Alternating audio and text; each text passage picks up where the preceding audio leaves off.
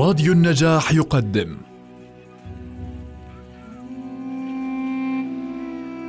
المسلسل الإذاعي صلاح الدين الأيوبي للكاتب وليد سيف والمخرج حاتم علي. بطولة جمال سليمان سوزان نجم الدين باسم ياخور نجاح سكفوني وائل رمضان محمد مفتاح. أنتجه للإذاعة أسماء فرج الله مهندس الصوت محمد علي. التأليف والتوزيع الموسيقي طاهر ماملي. المونتاج سليم شامية. الإشراف العام عبيدة فرج الله.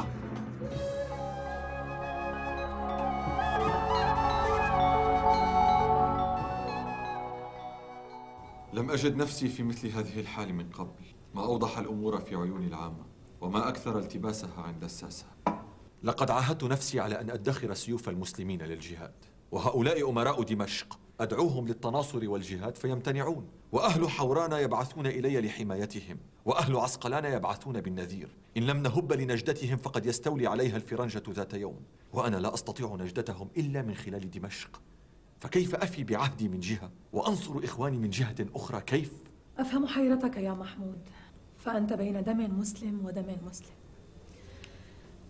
إذا أحجمت عن دمشق إشفاقا على دماء المسلمين فيها خشيت أن يكون ذلك تفريطا بدمائهم في حوران وعسقلان. وإن شئت أن تصون دماء المسلمين في حوران وعسقلان فقد يكون عليك أن تقاتل أمراء دمشق أولا. هذا ما يقوله قادتي ويلحون علي بأخذ دمشق مهما كلف الأمر. وأهل دمشق أليست قلوبهم معك؟ بلى ولو طوعتهم لقاتلت أمراءهم. ونجم الدين أيوب هو قائد العسكر في دمشق وقد كان لآل زنكي صنيعة فيه وأخوه أسد الدين هو قائد عساكرك أفلا تكاتبونه؟ ليفعل ماذا؟ لينقلب على أمرائه فينقسم الجيش ويقتل بعضه بعضا؟ وماذا أحقق في ذلك؟ إلا أن الدم الذي تورعت عن سفكه بسيفي أسفكه بسيف غيري لم أعني هذا ولكنه يستطيع أن يكف السيوف عنك لتدخلها من غير قتال وبطلب من أهلها ما عليك إلا أن تصبر فترة حتى يفرغ صبر الناس على أمرائهم. فأهل دمشق ذو نخوة وحمية. ولن يهون عليهم أن يروا الفرنجة يمشون بينهم آمنين. وإخوانهم يقتلون في حوران قريبا منهم. ثم في عسقلان. وقد شهدنا ما فعلوا بجيوش الفرنجة. أيام والدي رحمه الله.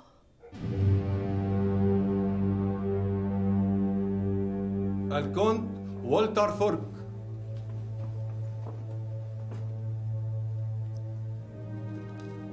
شرفا كبيرا لي يا سيدتي. تفضل يا سيدي. هذا ليس ديكا إنه فيل وماذا تفعل الدجاجة المسكينة بالفيل؟ بل وماذا يفعل الفيل بالدجاجة؟ بحق الرب تمالكي نفسك ولا تحرجينا. إذا كان النبلاء كلهم هكذا فليس امتيازا لنا أن نكون منهم. بقي الآن مرشح الإمبراطور عم نوئيل لا لم يبقى. وصل قبل البارحة وشاهدته وحدي. وأعجبك؟ أظن أني أعرف أين يميل قلبك صائد الأرانب وقلوب الأميرات. ولكني أخشى أن لا يوافق الملك بالدون. أعني أنه من صغار النبلاء وليس له إقطاع لا في فرنسا ولا في هذه البلاد. إذا تمنعت عن كل مرشحيه سيذعن في آخر الأمر. لا يدرك هؤلاء الرجال ما الذي يمكن أن تفعله المرأة. إذا أرادت شيئا. أعني إذا أرادته حقا. واذكري إذا لم تحصلي عليه فسوف أحصل عليه أنا. أنا لا أحتاج إلى إذن.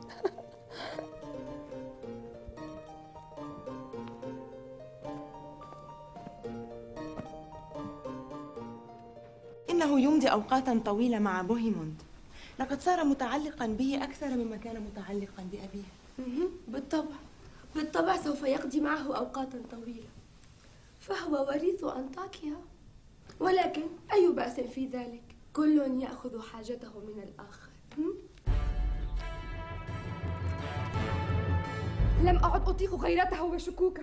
إنه يحصي علي أنفاسي. إنني أختنق. أختنق! إذا لا تعطيني أسبابا للشكوك وكيف؟ أحبس نفسي في غرفتي أبد العمر حتى أموت؟ دائما يمطرني بأسئلته ماذا فعلت؟ من قابلت؟ ومن؟ إنه يبث وراء العيون. أحس أن هناك من يراقبني طوال الوقت. حتى في حجرة نومي. لم أعد أطيق هذا. لم أعد أطيق هذا. بل إنه حتى يشك بأبنائه. أهم أبنائه حقا. هذا ما يتهامس به الجميع. لم أعد أستطيع أن أرفع رأسي أمام الآخرين. نظراتهم همساتهم كلها تقول شيئا. ماذا تتوقعون مني إذا؟ طلقني. أريد الطلاق. تعلم السيدة المحترمة أن ما جمعه الرب لا يحله إلا الرب في الصحة والمرض في الغنى والفقر حتى يفرقنا الموت. هل تذكرين هذا؟ إذا سأقتل نفسي سأقتل نفسي. دعك من هذا القول. اسمعاني الآن جيدا. لقد سئمت من هذا الموضوع. عندي مملكة أديرها وأمامي أعداء أحاربهم؟ ولا وقت عندي أنفقه في شؤون النساء وأزواجهن. خالتي هنا في طرابلس وابنة خالتي هناك في أنطاكيا. هل أترك شؤون المملكة وأتفرغ لحل المشكلات العائلية؟ يجب أن يتوقف هذا وعلى الفور. قل له ذلك. أتركه لك وله هيا معي. يجب أن تهدئي قليلا. النساء من يستطيع أن يفهمهن؟ قتال العرب أهون علينا من التعامل معهن. ولكنك أنت المسؤول. ألم تعرف كيف تشكمها من اليوم الأول؟ المرأة كالفرس. إن لم تروضها منذ اللحظة الأولى صرعتك. الرجال كلهم هكذا. لا فرق أن تكوني كونتيسة أو أميرة أو حتى ملكة. لسنا أكثر من وساطة للوراثة. فإذا أخذوا حاجتهم أرادوك صورة فقط أمام الناس؟ لا عليك. لا عليك. لن تتخلى عنك أختك الملكة. سأعتني بك كما فعلت دائما. ألا أفعل ذلك دائما؟ هكذا أفضل. أعتقد أنك تحتاجين إلى فترة من الراحة بعيدا عن كل شيء. معي في القدس حتى يعود زوجك إلى رشده. فما رأيك؟ هذا حسن. غدا نغادر أنا وأنت. أما بلدوين فسوف يتأخر قليلا حتى يتم أعماله مع زوجه فقد بلغنا أن نور الدين يخطط لمهاجمة طرابلس.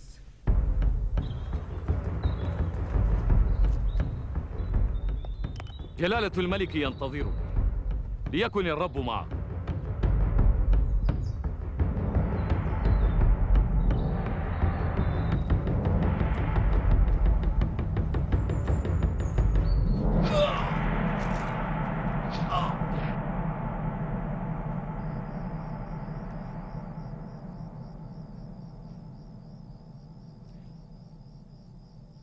ما زلت عاجزة عن التصديق. لم يخطر في بالي حين كان يشيعنا أنها ستكون آخر مرة نراه فيها حيا كيف استطاع هؤلاء الحشاشون أن يصلوا إليه بهذه السرعة وفي مدينته وبين رجاله ثم ينجو جميعا لماذا؟ إنهم ليسوا من رجال نور الدين أحسب أننا لن نعرف ذلك أبدا إلا إذا كانت إلا إذا كانت خالتي هوديرنا تعرف أكثر منا تتهمها؟ تتهم أختي؟ خالتك؟ لا أتهم أحدا ولكني أتساءل. لم يعد أحد يعرف أين يضع ثقته حتى مع أقرب الناس منا. كل الذي يعرفه الآن أن مسؤولياتي قد تعاظمت. أنطاكيا فقدت أميرها أولا ثم هي طرابلس قد فقدت أميرها أيضا. وتتولى أمرها امرأة باسم ولدها الصغير. أطفال ونساء وعلي وحدي أن أبسط رعايتي على الجميع وأن أحفظ الديار المقدسة من أمير حلب. لست وحدك. ثم لماذا تنسى أنه حين مات أبوك مررنا معا في الوضع نفسه امرأة وطفل ومع ذلك استطعنا. لم أنسى لم أنسى. ولكنك أنت التي تنسين أنني قد بلغت الآن الثانية والعشرين وأنت تعرفين جيدا ما الذي يعني ذلك.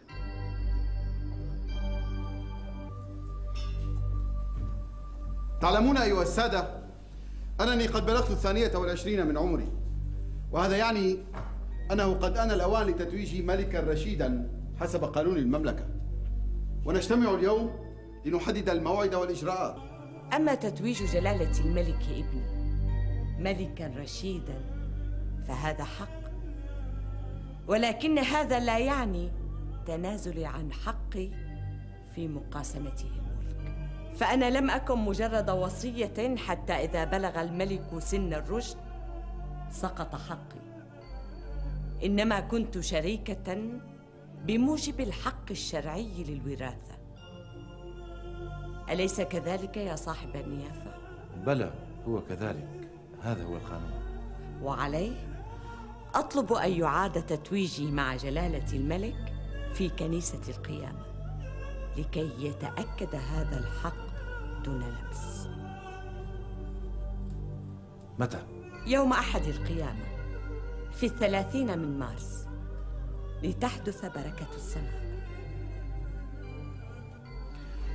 إذا وافقت الملكة فأرجو أن نرجئ الموعد إلى وقت نقرره معا.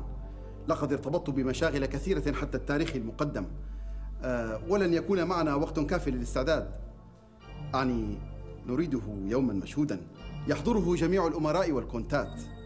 تحتاج البلاد إلى مناسبة كبيرة للفرح. أليس كذلك؟ جلالة الملك لم يخبرني أحد بقدومك. وها أنت تراني زيارة بيت الرب لا تحتاج إلى ترتيب مسبق.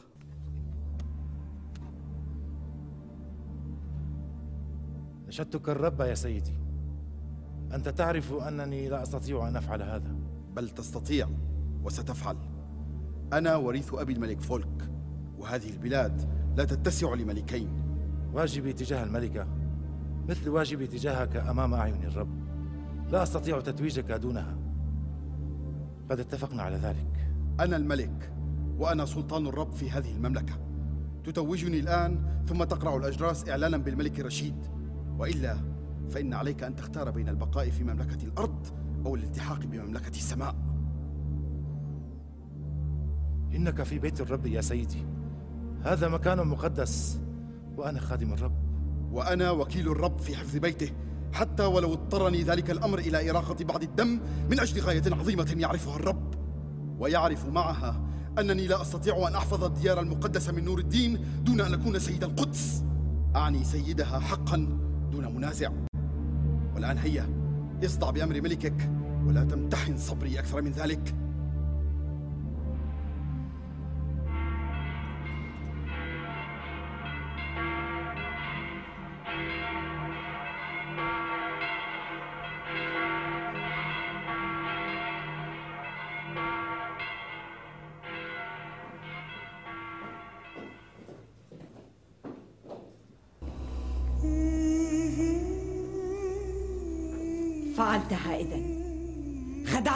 وفعلتها ولكن هل تظن ما كان ينبغي أن تلجئيني إلى كل هذا؟ كان يجب أن تعتزلي منذ حان الوقت. ولمن؟ لابنك أيتها السيدة. إن كنت تظن أني سأخضع وأسكت فأنت أقل ذكاء حتى مما كنت أعتقد. لي أنصار كثيرون. نعم الكندسطبل مناسيس والبطريرك ويليام وبارونات الجنوب. ولكنك لا تعلمين يا أماه أن أنصاري يحيطون الآن بقلعة الكندسطبل وسيكون عليه أن يختار بين الموت ومغادرة الشرق إلى الأبد. ومن معرفتي به أرجح أنه سيختار الثانية أما أنصارك الآخرون الذين يجتمعون الآن في نابلس فقد أحاط بهم أنصاري أيضا. همفري سيد تبنين الكونستبل الجديد. ألا ترين يا أماه أنا أيضا لي أنصار كثيرون. ولكن لا عليك. سأذكر أنك أمي أكثر مما ذكرت أنني ابنك. لن أوقع بك الأذى. بل تستطيعين الاحتفاظ بنابلس معاشا لك. ولك أن تقضي بقية عمرك رعية للكنيسة. لعل الرب يغفر لك.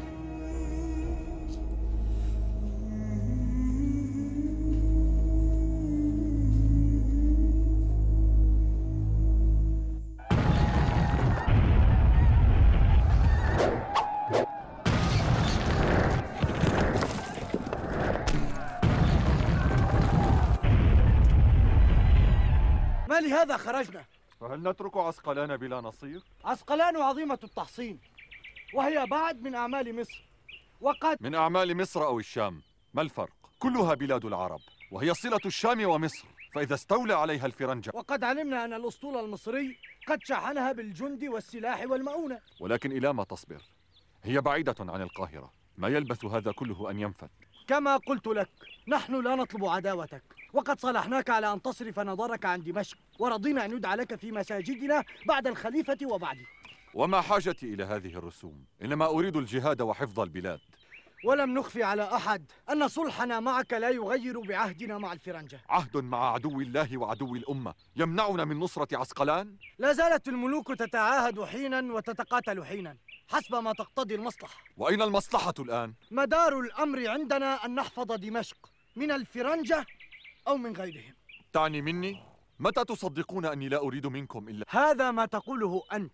أما السياسة فتقتضي الحيطة. والعاقل من يحتاط بحاضره لمستقبله. فلا ضمان على المستقبل. ومواقف الرجال تتبدل بين اليوم والغد. ولذلك فنحن لا نريد خصومتك ولكن أيضا لا نريد أن ندخل الآن مع الفرنجة في حرب لا نعرف عواقبها. ولكننا نعرف عواقب القعود عن عسقلان. قد أطلت جدالنا يا نور الدين. ما زلت تكرر عسقلان كأننا نحب أن يأخذها الفرنجة. لا والله ما نحب ذلك أكثر مما تحبه. ولكنها حسبة الرأي والتدبير. لا نفرط بالأكبر من أجل الأصغر والأكبر عندنا دمشق. هذه خلاصة القول. وكان الإنسان أكثر شيء جدلا. ألم يجادل الشيطان عن نفسه؟ المعذرة يا سيدي. هؤلاء هم الذين تريد أن توفر دماءهم ليبذلوها معك في قتال الفرنجة؟ والله لولا طاعة الأمير لخرجت وراءهم فما عاد أحدهم إلى قصره وخدمه وحشمه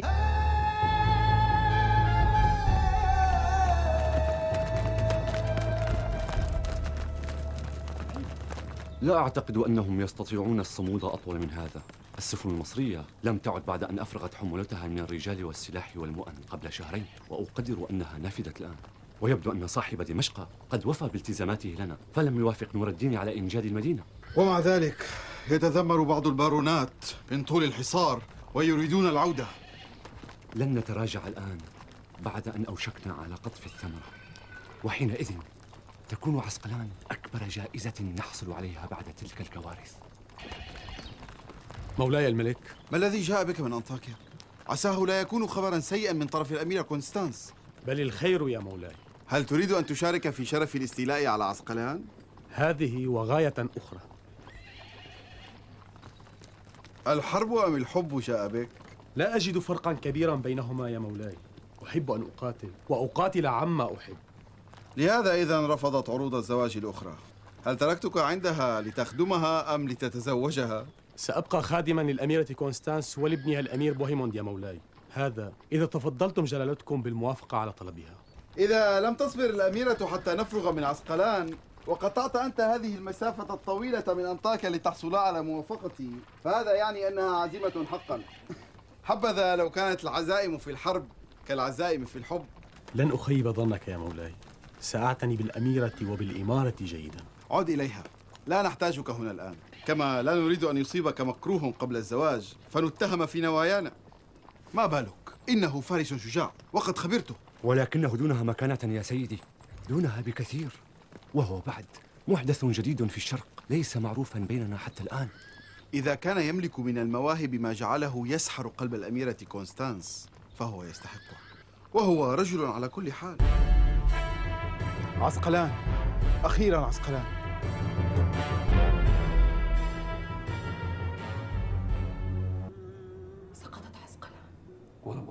حمايتها أين يذهب محمود من الله؟ كيف أقابل وجهه الكريم على هذا؟ كيف؟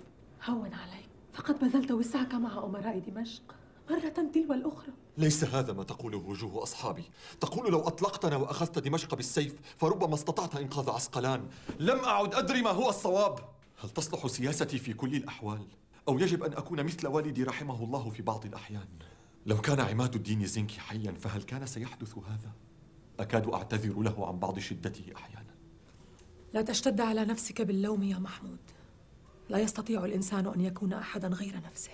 وليت الحياة متساهلة فتخيرنا بين صواب لا لبس فيه وخطأ لا لبس فيه. ولكنها وضعتنا أمام هذا وذاك معا. ولكل شيء ثمن ولكل مغنم مغرم حتى الرحمة أحيانا تضعها في مكان فتغرم عليها في مكان آخر. لا بد لك من دمشق بعد الآن. فإذا أخذتها فإن دمشق ترجح عسقلان ثم لا بد من التوجه إلى مصر لنسبق الفرنجة إليها. فهي غايتهم الحقيقية من وراء عسقلان التي كانت من أعمالها. فلعل هذه الحقيقة تدعو إلى اجتماع مصر والشام معا وتوحدهما على غاية واحدة. فإذا وقع ذلك انحصر الفرنج بين شمالهم وجنوبهم. هذا إذا توقف أمراء مصر عن قتل بعضهم. لماذا تحسبين أنهم عجزوا عن حماية عسقلان؟ هذا ما منعني عن إراقة دماء المسلمين لأن الدماء إذا سالت فيما بينهم لن تتوقف أبدا ويظن أصحابي أن دما قليلا يصون دما كثيرا. حري بهذا إذن أن يهون عليك. فقد فعلت ما يرضي ضميرك ولعل الله تعالى يجزيك خيرا به. فقد عرف نواياك. الله أكبر. الله أكبر. الله أكبر. لقد طفح الكيل.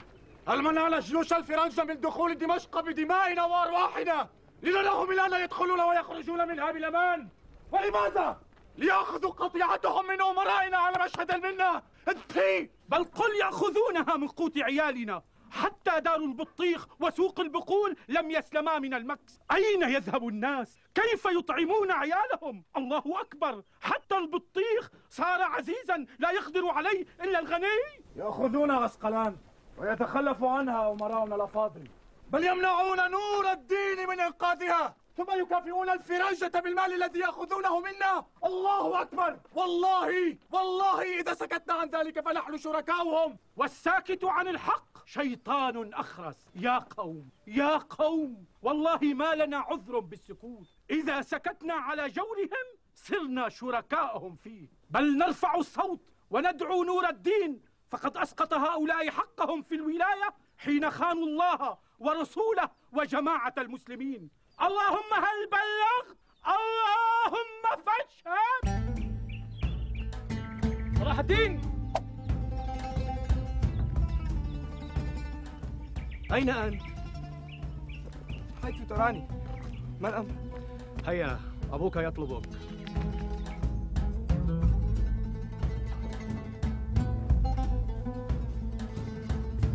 أين وجدته؟ في الصيد. وحدك؟ مع عدة الصيد والطرائد لا أحتاج أكثر ستحتاج منذ الآن لا وقت الآن للصيد ألا تدري ماذا يحدث في المدينة؟ أدري ولكن ماذا فعلنا نحن حتى الآن؟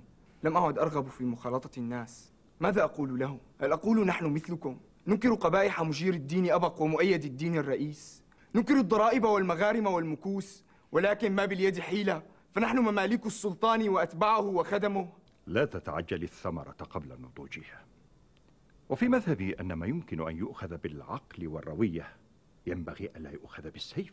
واصبر على عدوك حتى يكثر خطأه.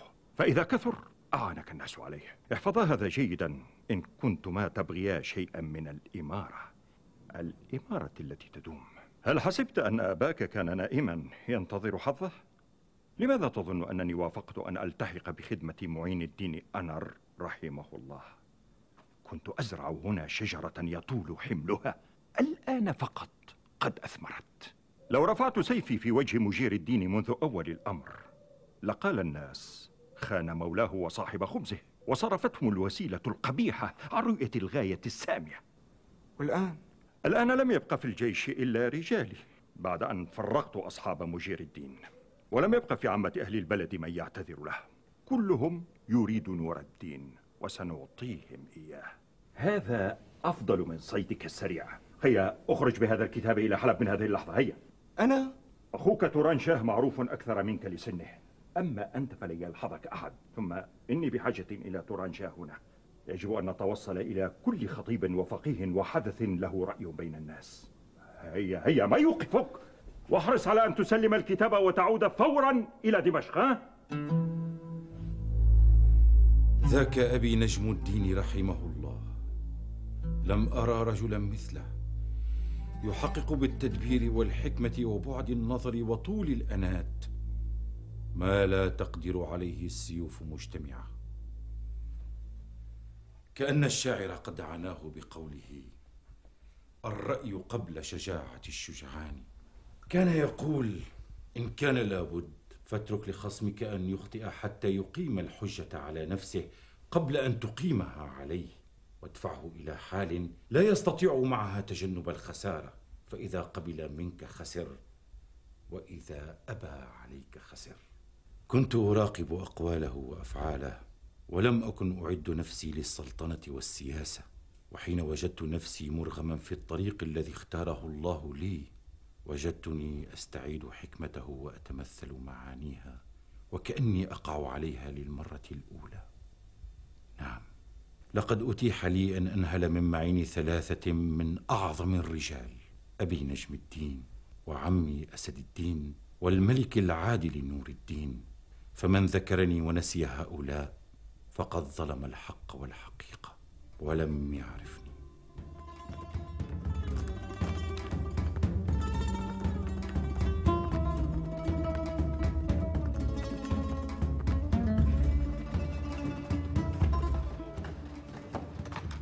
لامني بعض الصالحين. وكتب أحدهم يقول ما كنت أظنك تلعب وتلهو وتعذب الخيل بغير فائدة. ألا يعلم أن الخيل تحتاج إلى هذا بقدر ما نحتاجه؟ وما يدريه إنه رجل عابد فإن لم نركب الخيل للجهاد حسبه لهوا. لا يعرف أن الخيل إذا تركت على مرابطها ضعفت. بعض الناس لا يحسنون غير الذم واللوم وهؤلاء العباد والزهاد. لا تقل فيهم إلا خيرا. فهم والله جيشي الآخر الذي لا يظهر كما تظهرون. إلا أن سهامكم في الحرب تخطئ وتصيب. أما دعاؤهم لنا في جوف الليل فسهام لا تخطئ. هذا والله ابن أخي صلاح الدين. وما جاء به من دمشق إلا أمر عظيم.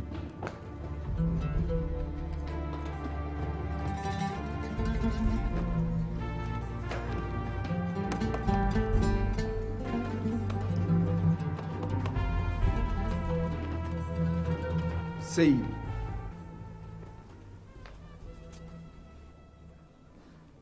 لم يخيب ظني نجم الدين كعادته. اعلموا أننا جميعا مسؤولون وأمام الله محاسبون والرسول الأعظم صلى الله عليه وسلم يقول من رأى منكم منكرا فليغيره بيده. فإن لم يستطع فبلسانه فإن لم يستطع فبقلبه وذلك أضعف الإيمان. ولا والله ما هذا بالموقف الذي ننكره بقلوبنا. ثم نرجع بعد ذلك إلى أهلنا. ونحن نحسب أننا أبرأنا الذمة أمام الله. فهذا نور الدين قد صار قريبا من دمشق. وقد ظهر لكم عدله وشاع فيكم ورعه وصدق العزيمة في الجهاد. فهل يستوي هذا مع من نجم نفاقه وشاع كذبه حتى صالح العدو على أخيه واستنصر به وقطع له من أموال الرعية ما يستقوي به على الأمة؟ فاعلموا اذا أنه لم يعد لحكامكم عليكم حق الطاعة. فقد أسقطوا ما لهم عليكم حين أسقطوا ما لكم عليهم. ونور الدين إذا ملك دمشق صارت قاعدة الجهاد ضد عدو قريب. فها هو بيت المقدس يدعوكم فهل من مجيب؟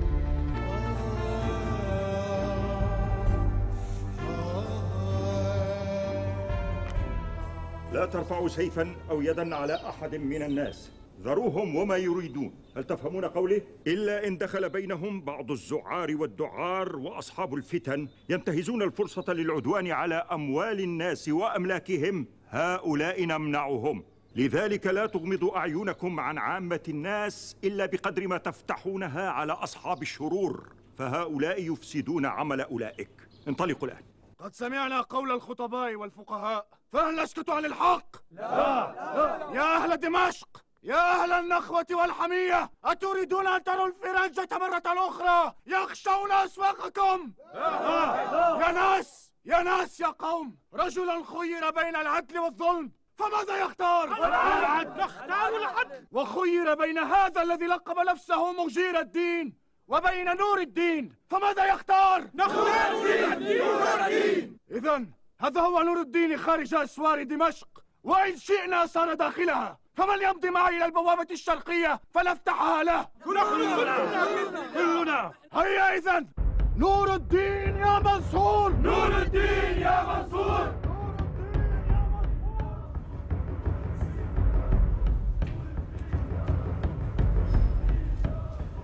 ما أخرك عني. ما الذي يجري في المدينة؟ نور الدين أمام السور. والزعار والدعار وأهل الفتن والشرور يحرضون علينا داخل المدينة. أين الجيش؟ ماذا فعلت لتقمع الفتنة؟ أما الزعار والدعار فأنا كفيل بهم إن وجدوا. وأما هؤلاء الذين يحتشدون ويطلبون نور الدين فهم عامة أهل البلد وفيهم الفقهاء والعلماء والزهاد والعباد وحفظة القرآن وهم لا يسمون عملهم شرا. وإذا أراد الجيش أن يوقفهم عليه أن يقتل هؤلاء وأهل دمشق جميعا. وما كان الجيش ليفعل ذلك؟ إذا فهي خيانة عصيان. إنما الخيانة هي موادعة العدو والاستنصار به على المجاهدين وبذل مال الأمة له. كيف تجرؤ أيها ال... لطالما حاولت أن أحذر من عاقبة تلك السياسة الرعناء ولم يطلب نور الدين غير التآلف والتعاضد والوحدة ضد العدو ولم يكن له من دمشق مطلب آخر لكنها لا تعمى الأبصار إنما تعمى القلوب في الصدور. لقد انتهى الأمر يا سيدي وأحسن ما أنصحكم به أن تنزلوا القلعة. قبل أن يصلكم أهل الشرور والفتن. فلم يعد بوسعي أن أحميكم هنا. نور الدين يا منصور نور الدين يا منصور نور الدين يا منصور. طلعوا نور الدين يا منصور نور الدين يا منصور. يجب أن تقتلونا جميعا إذا شئتم منعنا. ولكن سنفتح البوابة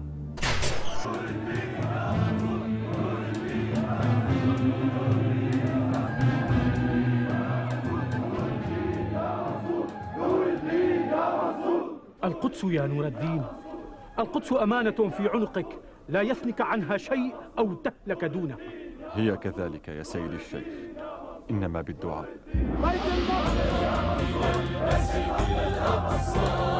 بيت يريد أقصى المنى.